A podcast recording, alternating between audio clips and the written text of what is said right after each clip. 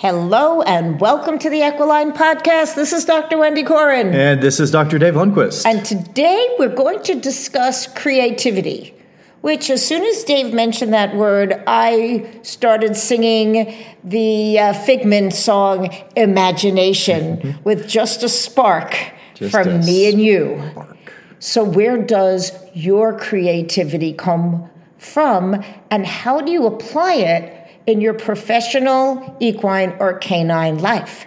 Yeah, and and no, there, everyone is creative. You can be more creative if you learn to access that part of your brain. Because what happens is if you do the same thing over and over again, you follow into these repeated patterns, you're not creating new neural pathways inside your head.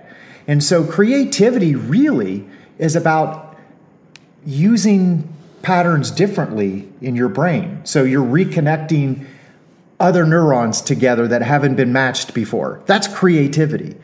And it's inside every one of us. And it's easy to use by using something called eye accessing. Well, we'll get to that as your as your homework at the end of this podcast. What's uh, important, whether you are an equestrian, a canine agility, or professional um, bite work, search and rescue, wherever, if you only have one choice, it's either do it or not. When you have creativity, when the ability to speak, when you have creativity, then you have the ability to find the solution no matter what.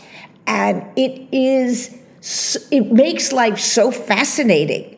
And often, and this, I mean, seriously, often, almost daily, people say, well, What technique do you use? I think the answer will be creativity from now on, because often I just say Fred. Uh, the reason being is if what you normally do doesn't get you the results you want, you get into that pass fail mentality. If what you used to do doesn't get the results you want in this moment, do something different and then learn. And as Dave just said, then create new neural pathways. So now that's another choice that comes up automatically. Yeah. And and what do you do in your life that inspires your creativity? What do you what do you have to do that makes you be creative? Like in my life, I'm playing the bass, and it makes me be creative because I have to find all these new patterns on the bass to make new melodies. And so that's my creative outlet, which I think everyone should have a creative outlet in their life. Wendy's gone to cricketness, doing a being a Cricut uh, person, and she's making all kinds of shirts. But she's opened up a creative part of her that will access different parts of her brain, but will spill over into all parts of her life. What's interesting is I found that as I access creativity in a completely, completely different way, I've had zero artsy genes in the um, previous part of my life, is that I have more energy for the things I already know how to do. And that was really, really interesting. Not only that, combining this art of creativity with the art of putting red light therapy on my head every night, I was tested that my cognition improved, whereas typically as our brains age, cognition becomes depleted. And so it's it's so useful to go, hmm, how else could I do this? Well, that's not my way. Well, good. Use your way. Use a different way. Use someone else's way. Make up your own way. Ask a five year old how they'd get it done. They usually have less limitations on their behavior patterns.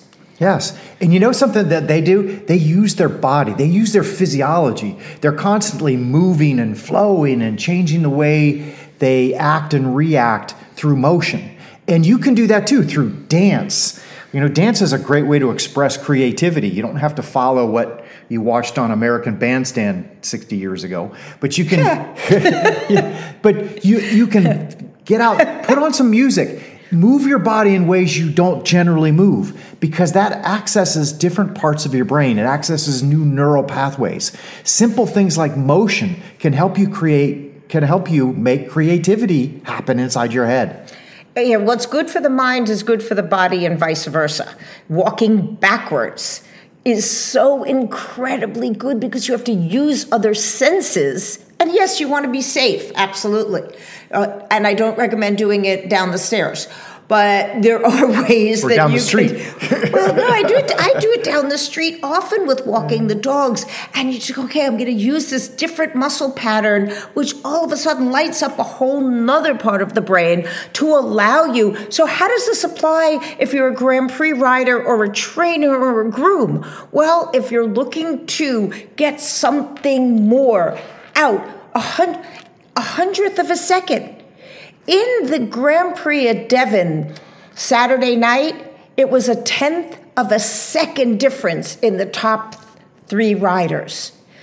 If you can change your patterns in a way that gives you that much more efficiency, that much more ability to make split second choices, it can change your life in a very positive way.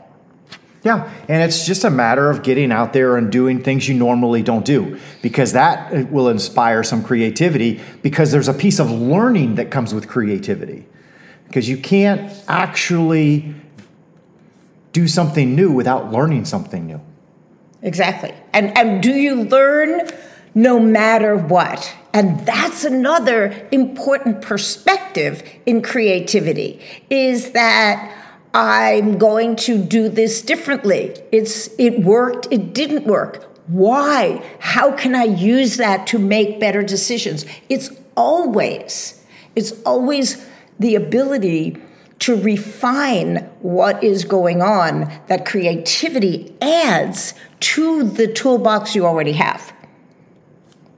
And one of the things, you know, you guys, any of you who know me in person, know that I'll bring my hula hoop to the barn. Why? Because if I can get somebody, whether they are cleaning the stalls, riding the horse, warming up the horse, or taking it into the Grand Prix, if they can hula hoop counterclockwise and do something that lights up their brain for a new skill, they're able to do their other skills even better. Yeah, again, it's changing physiology and it's creating movement to help that. And there's an easier way to do it too is by using your eyes, how your eyes move because you access creative part of your brain. So in normal eye motion, when you look up into the when you look up and to the right, you're actually eye accessing visual creativity. If your eyes go directly to the right to the side, you're accessing an auditory creativity.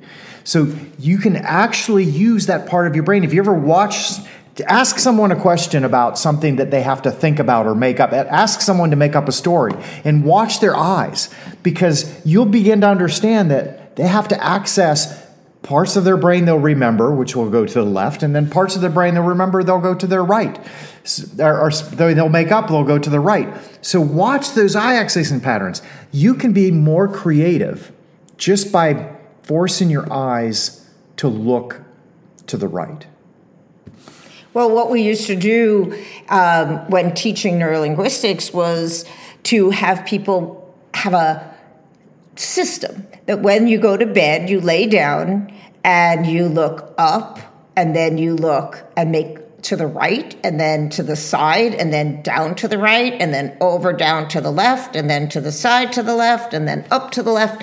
And doing that in both directions really tells your brain hey look over here look over there light up over here and sparks all different thought processes, and you may wake up in the morning with a solution to something that you've been working on for a very long time. You will become more creative. You may also notice that one of those directions is more difficult. And from that, you can learn where you haven't been accessing parts of your brain. And then you may make another choice. It's called Visual Volleyball. You can look it up online. I'm sure you can find it. But it's a great system for accessing different parts of your brain. And like Wendy said, you're going to find areas where you, when you turn your eyes, you're going to have strain. And you almost need to try to have someone else watch you or try to watch yourself in the mirror or maybe even film yourself rolling your eyes in a circle. What you'll find is sometimes you're cutting corners. You're cutting corners because your eye muscles aren't used to accessing that part of your brain. They're not used to moving in that direction. So it hurts or doesn't feel good.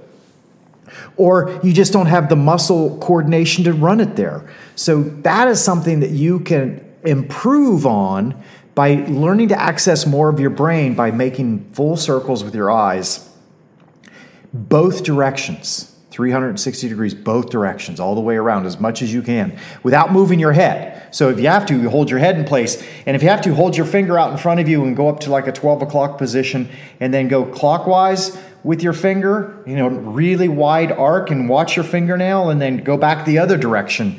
And that will help you learn to access more of your brain. And, you know, there's no downside to having more choices. Absolutely not. You may think it's easier if you do things all the same way all of the time, but that gives you success or failure, and that's it. When you have another choice, you can go, hmm, you know what? I can do what I choose. It gives you choices, which gives you power. And it, I'll tell you something for some of us, feeling powerful is a really positive way to start your day and go about your day. So, you know, we we laugh sometimes when you lock your dog in its crate and 5 minutes later it's outside and you go, "Wow, that was really creative. They found a way to unlatch it." My horse, we've had to double lock in because he knows how to unlatch his stall. He knows how to unclip the gate you can get angry or you can get impressed. He learned how to use the sliding doors. He learned how to use the sliding doors of the barn. He learned how to take the gate off his paddock by taking the bolts out of the one side when the other was there. You can get upset or you can use their creativity to enhance your own creativity because we have to keep looking for new solutions to contain our beasts. Yeah, and if uh, you know someone who's really creative, follow them around for a little while. Watch what they do. Move like them because obviously their motion patterns help create the creative part of their brain. You don't have to do everything just like them, but just follow them around and notice their motions, watch their eyes, watch how they do their creative aspect of life. Go online and watch these people create art. Uh, there's just a fascinating things you can learn if you want. If you want to be more creative, this is what it takes. Because if you're doing the same thing over and over again, you're not changing your patterns. You're not accessing new parts of your brain. You're just doing the same thing over and over again and getting the same results. You want different results, you want to be more creative, you've got to step outside your box. And what we recommend that you do is see someone doing something that you wish you could and ask for help. Ask someone to train you. Ask someone to inspire you. Listen to more podcasts. Step outside your comfort zone and watch as miracles happen. This is Dr. Wendy Corin. This is Dr. Dave Lundquist. And this has been an Equiline podcast.